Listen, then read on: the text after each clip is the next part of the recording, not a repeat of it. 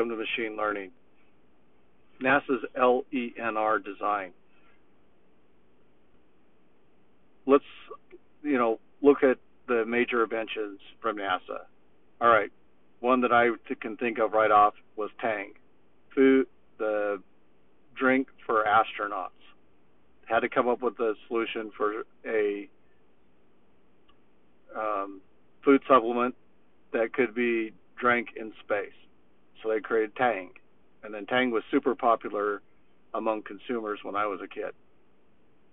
All right, so now we're at the time where we can use fuel cells. On the moon, they use hydrogen and fuel cells to move the lunar lunar um, the rover.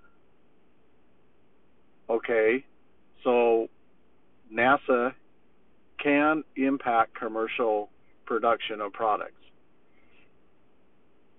NASA used LENR. LENR uses slow moving neutrons in a lattice with one eV of energy, one millionth of a fast moving electron. LNER slow moving neutrons do not create ionization radiation nor radioactive waste. Hydrogen ions are put into a nickel lattice. The lattice is vibrated between 5 to 330 terahertz, forcing the nickel electrons into the hydrogen ions, forming slow moving neutrons.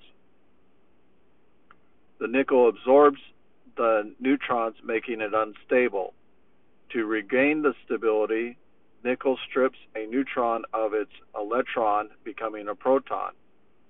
Nickel is turned into copper and produces lots of excess heat.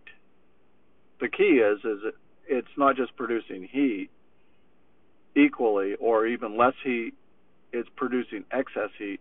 So there seems to be a over unity of energy.